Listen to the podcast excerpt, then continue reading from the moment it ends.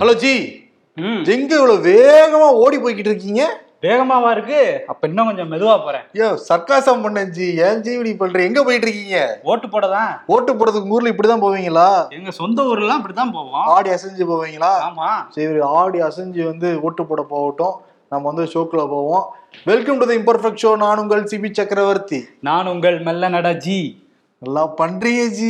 நல்லா இருக்கா துண்டு? சிறப்பா இருக்கு ji. Just one lakh thirty thousand rupees only okay ji okay ji.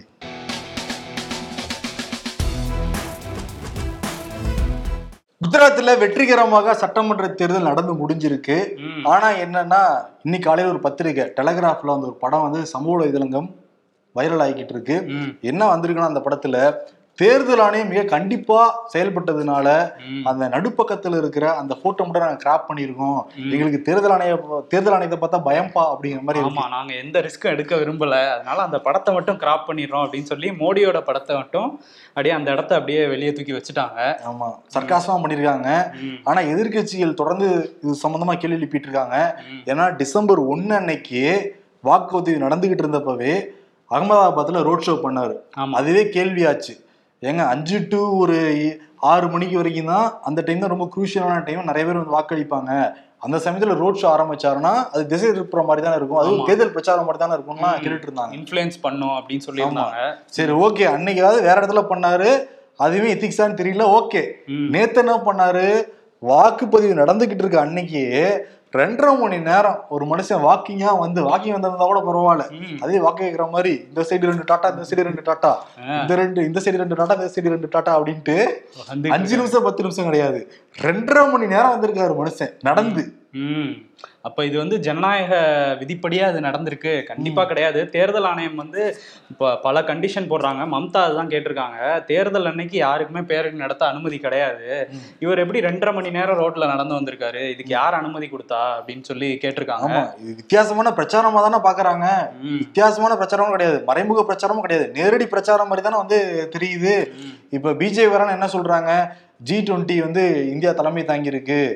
மோடிக்கு வந்து டைம் செய் இருபத்தி நாலு மணி நேரம் பத்த மாட்டேங்குது. அவ்வளவு நேரம் வேலை செஞ்சுக்கிட்டு இருக்காரு அப்படின்னு சொல்றாங்க. அப்ப ரெண்டரை மணி நேரம் ஒரு மனிதர் வந்து ரோட்ல நடந்து போயிட்டு இருந்தாருன்னா அவருக்கு வேலை வெட்டி இருக்குமா இல்லையாங்கிறதானே பொதுமக்கள் கேட்பாங்க. ஆமா அது கேள்வியே அதுதானே. வேலை இருந்தா இந்நேரம் முடிச்சிட்டு சீக்கிரம் வந்து ஓட்டு போட்டுட்டு அடுத்த வேலையை பார்க்க போயிருப்பாரு. ஆமா. அதே மாதிரி எதிர்க்கட்சியில் இன்னொரு குற்றச்சாட்டு வைக்கிறாங்க. எக்ஸிட் போல் வைக்கணும்னா அது ஒரு டைம் வச்சிருக்காங்க. நாலு பேர் சேர்ந்து உன்னாவோட நடக்கக்கூடாது அப்படிங்கிறாங்க. காவல்துறை வச்சு கிளம்பு கிளம்பு ஓட்டு போட்டாச்சுல கிளம்பு என்ன வரியா தனித்தனியாவா அப்படின்லாம் சொல்றாங்க. இவ்வளோ மோடி நடந்து வர்றாருன்னா அவ்வளோ பாதுகாப்புக்கு ஆட்கள் நிக்கிறாங்க. ரெண்டு பக்கமும் அவ்வளவு தூரம் மக்களும் திரண்டு நிக்கிறாங்க. மக்களை வேற கூட்டி வச்சு நிக்க வச்சிருக்காங்க. இதெல்லாம் வந்து தேர்தல் பிரச்சாரம் மாதிரி தானே இருக்கு. இந்திய வரலாற்றில் முதல் முறையாக வாக்குப்பதிவு அன்னைக்கே பிரச்சாரம் பண்ணிட்டு வர ஒரே கோஷ்டி யாருன்னா இந்த கோஷ்டி தான் சொல்லிட்டு எதிர்க்கட்சி விமர்சனம் பண்ணிக்கிட்டு இருக்காங்க. இன்னொரு பக்கம் என்ன காங்கிரஸ் மட்டும் என்னன்னா அவங்க பத்தாண்டுகள் இருந்தாங்கன்னா அவங்க வந்து ஆறு முறை தேர்தல் ஆணையரா மாத்திருக்காங்க இவங்க பாருங்க கிட்டத்தட்ட எட்டு முறை இது வரைக்கும் மாத்திருக்காங்க எட்டு ஆண்டுகள்லயே. ஓ அதுவும் இப்ப சமீபத்துல அருண் கோயலை வந்து உடனடியா மாத்துனாங்க. ஒரு அடுத்தடுத்த நாள்ல எல்லாம் நடந்துச்சு. ரிசைன் பண்றாரு. அடுத்த நாளே வந்து இவர் செலக்ட் பண்றாங்க. அடுத்த நாளே ஜனாதிபதி ஒப்புதல் நடக்குது. அதுக்கு அடுத்த நாளே பதவி ஏத்துக்கிறாரு. பிரதமருக்கு நிகரான ஒரு பதவி. தேர்தல் ஆணையருங்கிற ஒரு பதவி. அது எப்படி ஜஸ்ட் லைக் தட்டு இங்கி பிங்கி பாங்கி போட்டு செலக்ட் பண்றாங்களாங்கிறதா உச்சநீதிமன்றமே கேட்டது. அது போன வாரம் இந்த வாரம் வந்து டாட்டா கட்டிட்டு போனாங்கன்னா. இது வந்து ஜெயிக்கணும் நேர்மையா ஜெயிக்கணும். இப்படிலாம் பண்ணா அப்புறம் நாட்டுக்கு தான் வந்து கேடு வந்து முடியுங்கிறது தான் வந்து மக்களோட எண்ணமா இருக்கு. அதுதான் இது. எலெக்ஷன் கமிஷனா இல்ல செலெக்ஷன் கமிஷனான்னு சொல்லி எதிர்க்கட்சி எல்லாம் கேட்டுட்டு இருக்காங்க. ஆமா. அவங்க ரொம்ப அந்த இவிஎம் மிஷின்லயுமே பல பிரச்சனை இருக்கதா? அகிலேஷ் யாதவும் குற்றம் சாட்டிட்டு இருக்காரு. என்ன நடக்குதுன்னே புரியல. அந்த அளவுக்கு வந்து இருக்கு. தேர்தல் ஆணையம். வந்திருக்கு. அதே மாதிரி எக்ஸிட் போல் வந்து நேற்று வெளியாயிருக்கு. இதுலயே நமக்கு தெரிஞ்சிருக்குமே யார் ஜெயிக்க போறாங்கிறது. தேர்தல் அன்னைக்கே நாங்க வாக்குப்பது வாக்கேப்போயா அப்படின்னா யார் ஜெயிக்க போறா? ஆமா தேர்தல் அன்னைக்கே. நான் ஓட்டு கேட்பேன் அப்படிங்கிறாரு. அப்போ வந்து கண்டிப்பா எக்ஸிட் போலும் அதுதான் சொல்லுது. பெரும்பாலான எக்ஸிட் போல் வந்து நூத்தி இருபதுல இருந்து நூத்தி முப்பது தொகுதிகள் பிஜேபிக்கு தான் கிடைக்கும் அப்படின்னு சொல்லியிருக்காங்க. ஒரு பக்கம் வந்து நாங்க நூறு நூத்தம்பது தொகுதி ஜெயிப்போம் அப்படின்னு சொல்லிக்கிட்டு இருந்த கெஜ்ரிவால் வந்து ரெண்டு டிஜிட் கூட அவங்களுக்கு கிடைக்காது போல ஆம் ஆத்மிக்கு. அப்படிதான் எக்ஸிட் போல் முடிவுகள்லாம் இருக்கு. இருந்தாலும் அவரு சமாளிச்சிருக்காரு. நாங்க வந்து முதல் முறையா வரோம். ஒரு புதிய கட்சிக்கு அதுவும் பிஜேபி ஆள்ற ஒரு மாநிலத்துல வந்து இவ்வளவு சதவீத வாக்குகள் கிடைக்குங்கிறதே எங்களுக்கு வெற்றி தான் சொல்ல சொல்ல ஆரம்பிச்சிருக்காரு. சரி காங்கிரஸ் என்னதான் பண்றாங்க? காங்கிரஸ் அந்த மூன்றாம் இடம் நாற்பது, பிடிக்க மூன்றாம் அடிக்க பூரா ஆம் ஆத்மி சொல்லிடுச்சு முதலிடம் அடிக்க பூரா பிஜேபி சொல்லிருச்சு. ரெண்டாவது இருக்கிற கௌசிக் என்ன சொல்றாரு? அவங்களுக்கு தான் தெரிஞ்சிருச்சே. நாங்க தாங்க எதிர்க்கட்சிங்கிறத அவங்க முன்னாடியே முடிவு பண்ணிட்டாங்க போல. ஆம் ஆத்மி சும்மா தான் கத்திட்டு இருக்காங்கிறது அவங்க தெரிஞ்சு போயிட்டதுனால. இப்ப எதுவுமே பேசல. அமைதியா இருக்காங்க. ராகுல் ஜி வேற அந்த பக்கமே வரல அதனால வந்து அவங்க அமைதியா இருந்துக்கிறாங்க. ஆனா என்னன்னா போருக்கு போறதுக்கு முன்னாடியே எங்களுக்கு தோல்விதான்ப்பா அப்படின்ட்டு தெரிஞ்சுக்கிட்டு போன கோஷ்டி யாருன்னா காங்கிரஸ் கோஷ்டி தான் ஓகே ஆனா அரவிந்த் கெஜ்ரிவால் பத்தி பேசிக்கிட்டு இருக்கப்ப நேத்து ஜி தலைமையில பிரதமர் தலைமையில அந்த அனைத்து கட்சி கூட்டம் நடந்தது. அந்த ஜி டுவெண்ட்டி அந்த ஆலோசனை கூட்டம் நடந்தது. அதுல வந்து எல்லா மாநில முதல்வர்களும் கிட்டத்தட்ட வந்து கலந்துக்கிட்டாங்க. அதே மாதிரி அனைத்து கட்சி பிரதிநிதிகளும் வந்து கலந்துக்கிட்டாங்க. தமிழ்நாட்டில இருந்து அஹ், ஸ்டாலின் போயிருக்காரு. திமுக சார்பாக வந்து ஸ்டாலின் போயிருக்காரு. அதிமுக சார்பாக எடப்பாடி பழனிசாமி போயிருக்காரு. விசிக சார்பாக வந்து திருமாவளவன் போயிருக்காங்க. அதுக்கப்புறம் வந்து தமிழ் மாநில காங்கிரஸ் சார்பாக ஜி கே வாசன் போயிருக்காரு நிறைய பேர் தமிழ்நாட்டுல இருந்து கலந்துக்கிட்டாங்க. அதே மாதிரி ஒரிசால இருந்து நவீன் பட்நாயக் வெஸ்ட் இருந்து மம்தா பானர்ஜி எல்லாருமே ஆந்திரால. இருந்து ஜெகன்மோகன் ரெட்டி எல்லாருமே டெல்லி முதல்வர் கெஜ்ரிவால். கெஜ்ரிவால் வந்து வெளியே எகிரி எகிரி அடிப்பாப்ல. அங்க போனோன்னே ஜியை பார்த்தாலும் வணக்கம் ஜி அப்படின்ட்டாரு. ஒரு ஆசனத்தை போட்டாப்ல. அதுதான். ஓபிஎஸ்சிபிஎஸ் கொஞ்சம் குனிஞ்சு வைப்பாங்க வணக்கம் வைப்பாங்கல்ல. அந்த. மாதிரி ஒரு வணக்கத்தை வச்சிருக்காரு. அதே சமயம் தான் காங்கிரஸ் எடுத்து போட்டுட்டு இருக்காங்க மல்லிகார்ஜுன கார்கே வந்து பிரதமருக்கு நிகரா அப்படி கெத்தனன்னு பேசுறாராம். பாத்தீங்களா? இவர் வந்து வணக்கம் வைக்கிறாரு. அந்த வணக்க துணியிலே இந்த பாடி லாங்குவேஜ்லயே தெரியுது. அவருடைய அடியாள் மாதிரி செயல்படுறாரு அரவிந்த் கெஜ்ரிவால். பட் நாங்க அப்படி கிடையாது. நாங்க வெயிட் நாங்க கெத்து அப்படின்னு காங்கிரஸ் சொல்றாங்க. ம். ஆமா அதனால ஒரு சின்ன டவுட் வந்துட்டே தான் இருக்கு. இவர் பி டீமா இருக்குமோ ஆம் ஆத்மி அப்படிங்கிறது. காங்கிரஸை டம்மி ஆக்குற வேலைகளை தான் எல்லா இடத்துலயும் பார்த்துட்டு இருக்காங்க. சரி ஜி டுவெண்ட்டி ஆலோசனை கூட்டத்துல என்னதான் சொன்னாங்க? ஆமா என்னன்னா இந்தியா முழுமைக்கும் அடுத்த ஆண்டுக்குள்ளார இருநூறு இடங்களை கூட நடத்த போறாங்க. ம். முக்கியமா செப்டம்பர் மாதம் டெல்லியில் நடக்க போகுது அந்த கூட்டத்தை பத்தி பேசியிருக்காங்க. முக்கியமா ஒவ்வொரு மாநிலங்களையும் என்னென்ன மாதிரி கூட்டங்கள் நடத்த போறாங்க? யார் யாரெல்லாம் சீஃப் கெஸ்டா வர போறாங்க. என்னென்ன மாதிரி முன்னேற்பாடுகள் செய்யணும் அப்படிங்கலாம் அந்த கூட்டத்தில் வந்து பேசப்பட்டிருக்கு. கூட்டத்துல வந்து ஜனாதிபதி கலந்துக்கிட்டாங்க துணை ஜனாதிபதி அப்புறம் வந்து ராஜ்நாத் சிங் நிர்மலா சீதாராமன் வெளியுறவுத்துறை அமைச்சர் ஜெய்சங்கர் எல்லாருமே கலந்துக்கிட்டாங்க. முடிஞ்சதுக்கு அப்புறம் வெளியில வந்து இந்த வராண்டால சாவகாசமா நின்னு பேசிக்கிட்டு இருப்பாங்க. ஹாய் ஹவ் யூ அப்படின்ட்டு. அந்த மாதிரி வந்து நவீன் பட்நாயக் மம்தா பானர்ஜி ஸ்டாலின். மூணு பேர் நின்று ரொம்ப நேரம் பேசிக்கிட்டு இருந்தாங்களாம். முக்கியமா மம்தா பானர்ஜி ஸ்டாலினும் மனசு விட்டு அரசியல் ரீதியா பேசிக்க முடியாது. ம், ம். எப்படி இருக்கீங்க? எப்படி போய்கிட்டு இருக்கு அவர்கிட்ட கேட்டிருக்க மாட்டார்ல? ஸ்டாலின் படம் அப்படி ஓடிச்சுட்டு அவர்கிட்ட கேட்டிருக்க மாட்டாரு. அவர் பார்த்திருக்க மாட்டார்ல. கழக தலைவர் எப்படி இருக்குன்னு வம்தாரை கேட்டிருக்க மாட்டாங்களா? கேட்டிருக்க மாட்டாரு. ஆமா, ஆனா இதுல இன்னொருத்தர் இருக்காரு. சந்திரசேகர் ராவ் இருக்காருல்ல போகவே இல்ல. கூப்பிட்டுருக்காங்க நான் வரமாட்டேன் அப்படின்னு சொல்லிட்டு இங்கே உட்காந்துருக்காரு தெலுங்கானாலே. அதனால பிஜேபியில் என்ன சொல்றாங்கன்னா டிஎம்கே வந்திருக்காரு ஸ்டாலின் வந்திருக்காரு மம்தா வந்திருக்காங்க. இவங்க எல்லாம் எதிர்க்கிறவங்க தான் பிஜேபி இருந்தாலும் இது வந்து ஒரு உலக நாடுகள் சம்பந்தப்பட்ட ஒரு விஷயத்த பேசுறோம். இந்த இடத்துக்கு கூட அவர் வந்து அரசியல் பண்ற மாதிரி வராம இருந்தது வந்து தவறான விஷயம்னு அவங்க சொல்லிட்டு இருக்காங்க. சரி ஆளுநர் என்ன சொல்றாங்க? தெலுங்கானா ஆளுநர். ஆளுநர் வந்து அவங்க தமிழ்நாட்டுல முதல்வர் ஸ்டாலின் போலனா தான் பேசுவாங்க. இவர் போலனா பேச மாட்டாங்க. அவங்க ஆள்ற அவங்க அவங்க ஆளுநரா இருக்கிற மாநிலத்துல அந்த முதல்வர் போலாம் கேட்க மாட்டாங்க. எப்பயுமே அக்கா வந்து எங்க ஏரியாவுக்கு வா தமிழ்நாட்டுக்கு வா இங்க பேசலாம் அப்படின்னு தான் சொல்லுவாங்க. சரி ஓகே. ஆனா என்னன்னா வராண்டால நின்னு ம், அதற்கு பிறகு மம்தா ஸ்டாலின் டிஆர் பாலு நின்னு பேசிட்டு இருந்தப்ப பிரதமரே வந்திருக்காரு. வந்த உடனே ஏதோ பேசிருக்காங்க. பயங்கரமா சிரிச்சிருக்காரு. ஸ்டாலின். டிஆர் பாலுக்கெல்லாம் பயங்கர சிரிப்பு. கீழே விழுந்துருவாரு போல இருக்கு. இந்த ரோல் ஆன் தி ஃப்ளோர்னு சொல்லுவாங்கல்ல என்ன ஜோக்ஸ் சொன்னாங்கன்னு தெரியல. ஜி எதுவும் திருக்குறள் எதுவும் சொல்லியிருப்பாரா? கழக கழக தலைவன் ஏதாவது ஜோக் வருதா படத்துல? படத்துல எதுவும் ஜோக்கெல்லாம் வரலையே. வரலையா? ஆ, மாசுட்டு தான் கேட்கணும் கரெக்டா சொல்லுவாரு. சரி அதை விடுவோம். அப்படியே வந்து ஓபிஎஸ் பக்கம் வருவோம். ஓபிஎஸ் வந்து இப்ப எடப்பாடியை கூப்பிட்டாங்கல்ல. இந்த கூட்டத்துக்கு. அதனால பயங்கரமா காண்டாயிட்டாரு போல. ஒரு லெட்டர் எழுதியிருக்காரு. அந்த அமைச்சர் பிரகலாத் ஜோஷி இருக்காருல்ல அவர் தானே அனுப்பிச்சிருந்தாரு லெட்டர் எடப்பாடி. இவர் ஒரு. அதான் அந்த அமைச்சருக்கு வந்து இவர் ஒரு லெட்டர் அனுப்பிச்சிருக்காரு. நீங்க எப்படி வந்து அவரை பொது செயலாளர் இடைக்கால பொதுச் செயலாளர்னு சொல்லலாம்.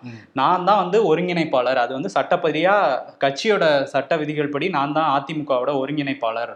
இவர் வந்து இடைக்கால பொதுச் செயலாளர்ங்கிறது தேர்தல் ஆணையமே இன்னும் அங்கீகரிக்கல. நீங்க அதை போட்டிருக்க கூடாது. இனிமே இந்த மாதிரி தப்பு வந்து மத்திய அரசு செஞ்சிடக்கூடாது அப்படின்லாம் சொல்லியிருக்காப்ல செஞ்சிருக்காரு ம், அவருடைய அந்த வழக்கு இருக்குல்ல ஆக்சுவலி இன்னைக்குமே உச்சநீதிமன்றத்துல அந்த பொதுச்செயலாளர் வழக்கு வந்திருக்கு. வழக்கம் போல என்ன பண்ணுவாங்க?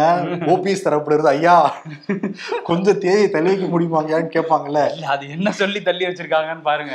எங்க வழக்கறிஞர் வல்லகையா எல்லாரும் வாதாட தான் வழக்கறிஞரை கூட்டிட்டு வருவாங்க. இவர் வந்து வாதாடாதீங்க வந்துடாதீங்கன்னு சொல்லி அமௌண்ட்டை கொடுத்து அவர் வீட்லயே இருக்க வச்சுட்டு வந்திருக்காரு. ஓபிஎஸ் உடைய மூத்த வழக்கறிஞர் நீ உச்சநீதிமன்றத்துக்கே போகவே இல்லை. லீவ் போட்டு ஆப்சன்ட் ஆயிட்டாரு அவரு. அதனால வேற வழி இல்லாம சரி திங்கக்கிழமைக்கு ஒத்திப்போன்னு சொல்லிட்டு இப்ப இந்த இறுதி விசாரணையை திங்கக்கிழமை ஒத்தி வச்சிருக்காங்க. எடப்பாடி பழனிசாமி கால்ல பாத்தீங்களா ஓபிஎஸ் விடாப்படியா புடிச்சிட்டாருங்க. டிசம்பர் பதிமூணு கேட்டாரு அவரு. அதான் பன்னெண்டு வரையும் கொண்டு வந்துட்டாரு. அன்னைக்கு வந்து எத்தனாம் தேதி கேட்பாருன்னு தெரியல. தெரியல. எடப்பா எடப்பாடி தரப்புல இருந்து என்ன சொல்லியிருக்காங்கன்னா இந்த மாதிரி இடைக்கால பொதுச் செயலாளர்னு என்னால போடவே முடியலங்க. அதனால இடைக்கால உத்தரவு மாதிரி ஏதாவது கொடுத்தீங்கன்னா நான் இடைக்கால பொதுச் செயலாளர்னு போட்டிருப்பேன். அவர் தரப்புல இடைக்காலமா கொஞ்சம் சந்தோஷமாவது படுவேன். அப்படின்னு சொல்லி கேட்டிருக்காரு. இவர்கிட்ட மாட்டிக்கிட்டு நான் ரொம்ப சிரமப்பட்டுட்டு இருக்கேன் ஐயா அப்படின்ட்டு. ஆனா ஓபிஎஸ் கிட்டத்தட்ட தீர்ப்பு என்னங்கிறது தெரியும் போலதான் தெரியுது. இவரு ஜெகா வாங்குறத பார்த்தா. ஆமா ஆமா எப்படியும் எடப்பாடி சாதகமா வந்துரும். முடிஞ்ச அளவு தள்ளி போடுவோங்கிற மாதிரி தான் இவர் பண்ணிட்டு ஆனா இருக்காரு கொஞ்சம் சீக்கிரம் வாங்கணும் அந்த தீர்ப்பு ஓபிஎஸ். ஏன்னா. இந்த மாசம் இறுதியில் கொடுத்துட்டோம்னு வச்சுக்கோங்களேன் ரெண்டாயிரத்தி இருபத்தி மூணு அவர் மட்டுமே தனியா இனிமேட்டு தேனியில அரசியல் பண்ண வேண்டியதான் இப்பவே அதான் பண்ணிட்டு இருக்காரு சிறப்பான ஒரு வருஷமா தொடங்கிடும் ஓபிஎஸ்க்கு. அதனால சீக்கிரம் இந்த வழக்கு முடியும்னு எல்லாரும் பார்ப்போம். அதனால செங்கோட்டை நேரம் சொல்லியிருக்காரு. எடப்பாடி பழனிசாமிக்கு தொண்ணூத்தி எட்டு புள்ளி அஞ்சு சதவீதம் ஆதரவு இருக்கு. ஓபிஎஸ்க்கு வெறும் ஒன்றரை சதவீதம் ஆதரவு இருக்குங்கிறாரு. அந்த எதுக்கு தெரியுமா சொல்லியிருக்காரு? அந்த லெட்டர்ல பிரகலாத் ஜோஷிக்கு அனுப்புன லெட்டர்ல இவர் சொல்லியிருக்காரு ஓபிஎஸ். அது வந்து ஒரு சிறு அணி தான் அதை நீங்க பெருசா கண்டுக்காதீங்கிற மாதிரி கடைசி வரியில எழுதி முடிச்சிருக்காரு. அதுக்கு தான் இவர் சொல்லியிருப்பார் போல செங்கோட்டையன். பதில் சொல்லியிருக்காரு. ஆனா என்னன்னு புரியவே கிடையாது. அந்த டாய்லெட் விளம்பரத்துல வரும். நைன்டி நைன் பாயிண்ட் ஜெம்ஸ் அழிஞ்சிரும் அப்படிங்கிற மாதிரி ninety eight point five percent எங்க கிட்ட தாங்க இருக்காங்க. அது கணக்கு பண்ணியிருக்காரு பாருங்க உட்காந்து எழுதியிருப்பாரு போல நோட்டு போட்டு. நைன்டி எயிட் பாயிண்ட் ஃபைவ்னு வேற கரெக்டா சொல்லியிருக்காரு. நேத்து வேற ஜெயலலிதா இறந்து போன நாளே அவங்க நன்னாள்னு சொல்லிட்டு கிளம்பி போனாப்புல. ஆமா மைண்ட் வாய்ஸ் தான் வெளியே சொல்லிட்டாரு எடப்பாடி நன்னாள் தான். ஜெயலலிதா உயிரோட இருந்திருந்தா எடப்பாடி வந்து என்ன அரசியல் வந்திருக்க முடியுமா? எடப்பாடி மட்டும் இல்ல இந்த அமைச்சர்கள் எல்லாருக்குமே நன்னாள் தான். கோரஸ் பண்ணாங்கல்ல இந்த நன்னாளில்னு. அவங்க எல்லாம் இப்படி இந்த இந்த ஆட்டம் போட்டிருக்க முடியுமா? ஆமா லாஸ்ட் பெஞ்ச் தான் இருக்க முடியும் எடப்பாடி பழனிசாமி அதனால ஜெயிச்ச அவங்க இறந்த நாள் தானே கிடைச்சது. அதனால அதை வந்து நன்னாள்னு சொல்லி கொண்டாடுறாரு. நேத்து நிறைய பேர் ஸ்வீட்லாம் கொடுத்து கொண்டாடி இருக்காங்க. ஆமா ஆமா ஒரு சில ஊர்ல எதுக்கு என்ன கொடுக்கணும்னு தெரியாம ஸ்வீட் கொடுத்து அது வெடிலாம் வெடிச்சு கொண்டாடி இருப்பாங்க போல. அந்த அளவுக்கு பண்ணிட்டு இருக்காங்க அதிமுக. அவங்களுடைய நினைவு தினம். எனக்கு என்ன புரியுதுன்னா அதுல அவங்க உடம்பு சரியில்லாத இருந்தப்ப. இந்த ஆறுமுகசாமி ஆணை அறிக்கையில் வந்து ஸ்வீட் கொடுத்தாங்க இதெல்லாம் இருக்குல்ல. அதை ஞாபகப்படுத்துறதுக்காக கொடுத்துருக்காங்களா என்னமோ. இருக்கலாம் அது விட ஞாபகப்படுத்தி இந்த மாதிரிலாம் பண்ணவங்கள ஏதாவது பண்ணுங்கன்னு சொல்றாங்க போல தொண்டர்கள்லாம். ஆமா. நாளைக்கு நாடாளுமன்றம் கூட போகுது. எப்பயுமே நவம்பர் மாசமே நாடாளுமன்றம் வந்து கூடிரும். இப்போ வந்து டிசம்பர் மாசம் வரைக்கும் வந்திருக்கு. என்னன்னா அவங்களுக்கு என்னன்னா நாடாளுமன்றம் கூட்டி மட்டும் என்ன நாங்க தான் நாங்க சொல்றதான் நிறைவேற்ற போறோம். எல்லா இடத்துலயும் நாங்க தான் இருக்கோம். நாங்க நிறைவேற்றுறது தான் சட்டங்கிற ரேஞ்சில போயிட்டு இருக்காங்க. சட்டத்துல இருக்கு. ஆறு மாசம் ஒட்டி நடத்தணும்ட்டு சரி நடத்திடுவோம் அப்புறம். முன்னாடி கடனே நடத்துற மாதிரி தான் தெரியுது.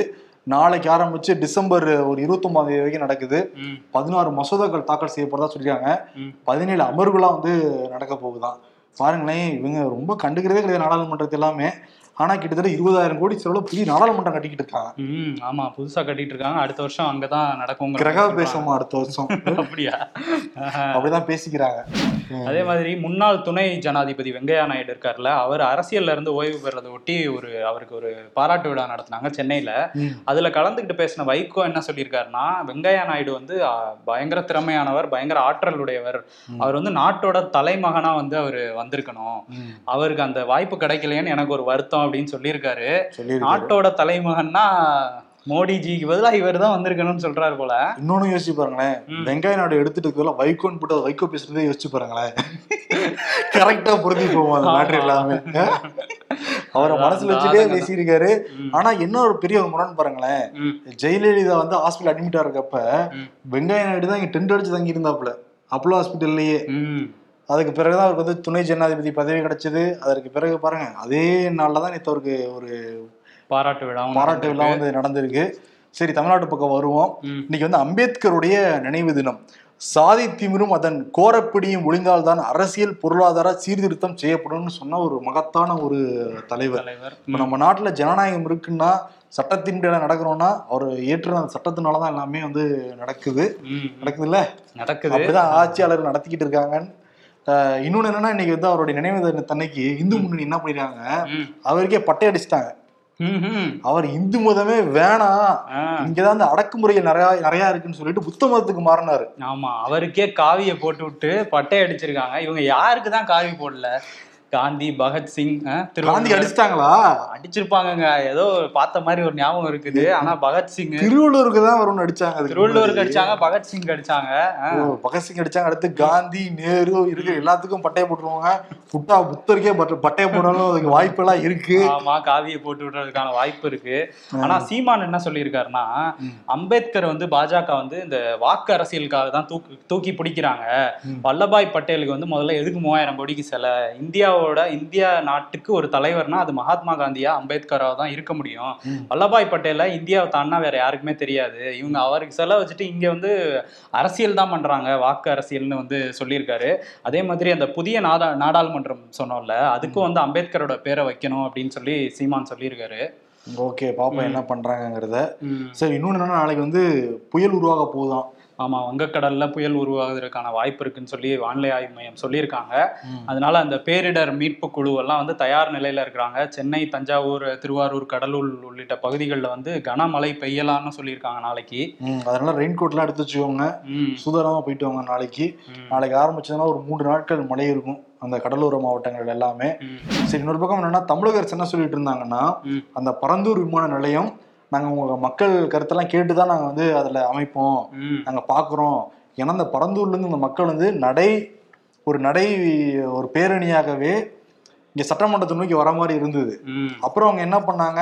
அமைச்சர்கள்லாம் போய் தமிழக அமைச்சர்கள்லாம் போய் இல்ல இல்ல நாங்க பேசி முடிவு எடுத்துறோம்னு சொல்லிட்டு சமாதானப்படுத்தினாங்க. சமாதானம் ஆனா படுத்திட்டு அதுக்கான டெண்டர்லாம் நேற்று விட்டுருக்காங்க தமிழக அரசு. அந்த பரந்தூர் விமான நிலையத்துக்கான பொருளாதாரம் தொழில்நுட்பம் இது சார்ந்த வந்து ஆலோசனைகளை வழங்குறதுக்கான டெண்டரை தான் வந்து விட்டுருக்காங்க. இது குறித்த முன்மொழிவு மொழிவுகளை வந்து நீங்க ஜனவரி ஆறாம் தேதிக்குள்ள எந்த நிறுவனம் வேணா வந்து இது பண்ணலாம் சொல்லி தமிழ்நாடு அரசுல இருந்து சொல்லியிருக்காங்க. ஒரு பக்கம் மக்கள் வந்து இது வரவே கூடாதுன்னு அந்த பதிமூணு கிராமத்தை சேர்ந்த மக்கள் வந்து போராடிட்டு இருக்காங்க. அதெல்லாம் கண்டுக்காம இவங்க ஒரு பக்கம் அதுக்கான வேலைகளை பண்ணிட்டு தான் இருக்காங்க. இவங்க வந்து அண்மையில தஞ்சாவூர்ல பார்த்தோம். திருவையாறுல ரோடு போடணுங்கிறதுக்காக விவசாய நிலத்துல நெற்கதிர்கள்லாம் வரக்கூடிய நேரத்திலேயே போய் செம்மண்ணை போட்டவங்க. இப்ப பரந்தூர் இதுல வந்து டபுள் ஸ்டாண்ட் தான் எடுக்கிறாங்கிறது தெரியவா தெரியுது. அந்த மக்கள்கிட்ட ஒண்ணு பேசுறாங்க. ஆனா வெளியில வந்து வேற விதமான செயற்பாடுகள்லாம் நடந்துகிட்டு இருக்கு. ஆக மொத்தத்துல நம்ம அமைக்க தான் போறோம் அன்னைக்கு தான் சொல்லிட்டு இருந்தோம். ஆனா அந்த மக்களை ஏமாத்திட்டு இருக்காங்கன்னு சொன்னாதான் வந்து நடந்துகிட்டு இருக்கு. கோவிட் வைரஸ் கிட்டத்தட்ட ஒரு ரெண்டு வருடங்கள் எல்லாத்தையும் வீட்டுல போட்டு முடக்குச்சு. பல. பேர் வந்து இறந்து போனாங்க. பல பேர் இன்னும் அந்த பாதிப்புல இருந்தே வெளியே வரல. அதற்கு பிறகு நிறைய சைடு எஃபெக்ட்ஸ்லாம் இருக்குன்னு சொல்லிட்டு இருக்காங்க எல்லாருமே. இன்ஜெக்ஷன் போட்டு தமிழ்நாடு சுகாதாரத்துறை அமைச்சர் என்ன சொல்லியிருக்காருன்னா மாசு என்ன சொல்லியிருக்காருன்னா நைன்டி பர்சன்ட் நம்மளோட இந்த இம்யூன் வந்து ஸ்ட்ராங் ஆயிடுச்சான் அந்த கோவிடுக்கு எதிராக தமிழ்நாடு மக்கள்ல.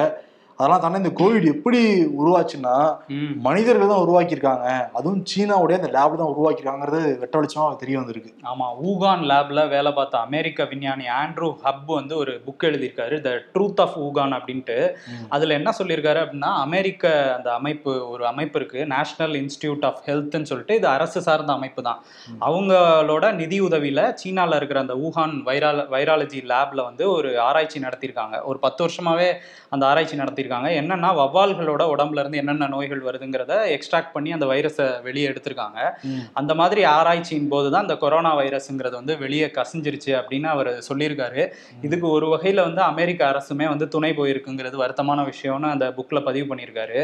அப்ப அமெரிக்காவும் சீனாவும் சேர்ந்து வெளியிட்ட அந்த வைரஸ் தான் வந்து இது கசிய விட்ட வைரஸ் தான் கொரோனா.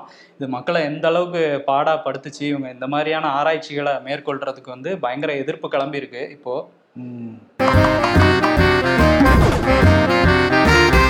வெறும் கொட்டாவியா விடுறானே தவிர தூங்குறானா பாரு அப்படின்னு மொபைல் வந்து மொபைல் யூஸ் பண்றவனை பார்த்து கேக்குதான். கல் நெஞ்சக்காரன் அப்படி அயர்லாந்து தனக்கு வேலை இதுவும் தராமல் வருடத்திற்கு ஒரு கோடியே முப்பது லட்சம் சம்பளமாக கொடுப்பதாக பணிபுரியும் நிறுவனத்தின் மீது வழக்கு தொடர்ந்த டெர்மோட் மில்ஸ் என்ற நபர். அவன் அவன் இப்படி ஒரு வேலை கிடைக்காதான்னு ஏங்கிட்டு இருக்கான். இவர் என்னடானா கேஸ் போட்டிருக்காரு. ஆமா அவருக்கு என்னன்னா வாரத்துக்கு ரெண்டு நாள் தான் ஆஃபீஸ் போவாராம் அதுவும் வேலைலாம் இல்லையா? ஏதாவது ஆர்டர் பண்ணி சாப்பிடுவாராம் பெப்பர் குடி போறான் நெட்ஃபிளிக்ஸ் இந்த மாதிரி படம்லாம் பார்த்துட்டு இருப்பாராம். அதனால வெறுத்து போய் கேஸ் போட்டிருக்காரு. இந்த மாதிரி யாரோ இந்த மாதிரி ஒரு வேலை பண்ணிட்டு இருக்காங்கல்ல? இதுக்கு தான் ஆசைப்பட்டுக்கிட்டு இருக்க? இல்ல இல்ல இந்த மாதிரி நடக்காது. இந்தியாலயும் ஒரு சிலர் இந்த மாதிரி வேலை பார்த்துட்டு இருக்காங்க. அப்படியா? அம்மா மறைஞ்சிட்டு நன்னாளில் அப்படிங்கிறாங்க. இங்க எம்ஜிஆரும் ஜெயலலிதாவும் கிளாப் தட்டுறாங்களாம். ஆவியா வந்து. நான் சொன்னதை நிறைய பேர் அம்மா இறந்த நன்னாள்னு தப்பா புரிஞ்சுக்கிட்டாங்க. ஆனா அம்மா இறக்கவே இல்லை. அப்படி ஒரு நாளே இல்லை என்பதைத்தான் அம்மா இறந்த நன்னாள் அப்படின்னு சொன்னாராம். என்னமோ எண்ணி? இன்னைக்கு அவார்டுக்கு வந்து வாக்கிங் போன ஜி இருக்காரு. வக்கீலுக்கு லீவு கொடுத்த ஓபிஎஸ் இருக்காரு. ஆமா. ராஜ நேரத்தை எப்படி பயன்படுத்துறாரு பாருங்க ஓபிஎஸ் ஆமா. வக்கீல லீவ் போட வைக்கிறேன். வழக்குக்கு வாய்தா வாங்குறேன் அப்படின்னு உங்களுக்கு ரெண்டு மடங்கு ஃபீஸ் கொடுக்குறேன். கோர்ட் பக்கம் வந்துடாதீங்க அப்படின்னு சொல்லியிருப்பாரு. ஆமா. எல்லாருமே சீக்கிரம் வழக்க முடியாமாங்க தயவு செஞ்சு வழக்க முடிச்சிடாதேன்னு சொன்ன ஒரே கோஷ்டி யாருன்னா ஓபிஎஸ் கோஷ்டி தான். சரி இவங்களாம் இருக்கட்டும். ஆனா முன்னிலையில் யார் இருக்காருன்னா நம்ம ஜி தான் வந்து இருக்காரு. மெல்ல நட மெல்ல நட மேனி என்ன ஆகும் அப்படிங்கிற மாதிரி நடந்து போயிருக்காப்ல. ரெண்டரை மணி நேரம். ஒரு மனிதர் கூட்டமா இருக்கிற வாக்குச்சாவடிக்கு போய் நின்னா கூட அரை மணி நேரத்துக்கு மேல ஆகாது. ஆமா ஓட்டு போட்டுட்டு போயிடலாம் இவரு நான் நடந்துதான் போவேன்னு சொல்லிட்டு நடந்து போய் வாக்கு போட்டிருக்காரு. வாக்கு போட்டிருக்காரு. வாக்கு சேகரிச்சிருக்காருன்னு தான் சொல்லணும் இத. ஆமா ரெண்டு டூ இன் ஒன் தான். ரெண்டு மணி இருக்காரு. ஆமா ரெண்டும் பண்ணியிருக்காரு ஜனநாயகத்தை மீறி போன ஜிக்கு வந்து அதனால நீ என்னன்னா நடந்து வந்தியில ஓப்பனிங்ல ஆமா மெல்ல நட மெல்ல நடன்ட்டு. அதே மாதிரி. ஆகா மெல்ல நட மெல்ல நட விருது வந்து எடப்பாடி பகச்சி அவருக்கு கொடுத்து கொடுத்து அவர் பேர் தான் வருது. மோடி ஜி பழனிசாமி ஜின்னு வந்துருச்சு ப்ரோ சரி ஓகே மோடி ஜி கொடுத்துருவோம். நன்றி வணக்கம். நாளை சந்திப்போம். நன்றி.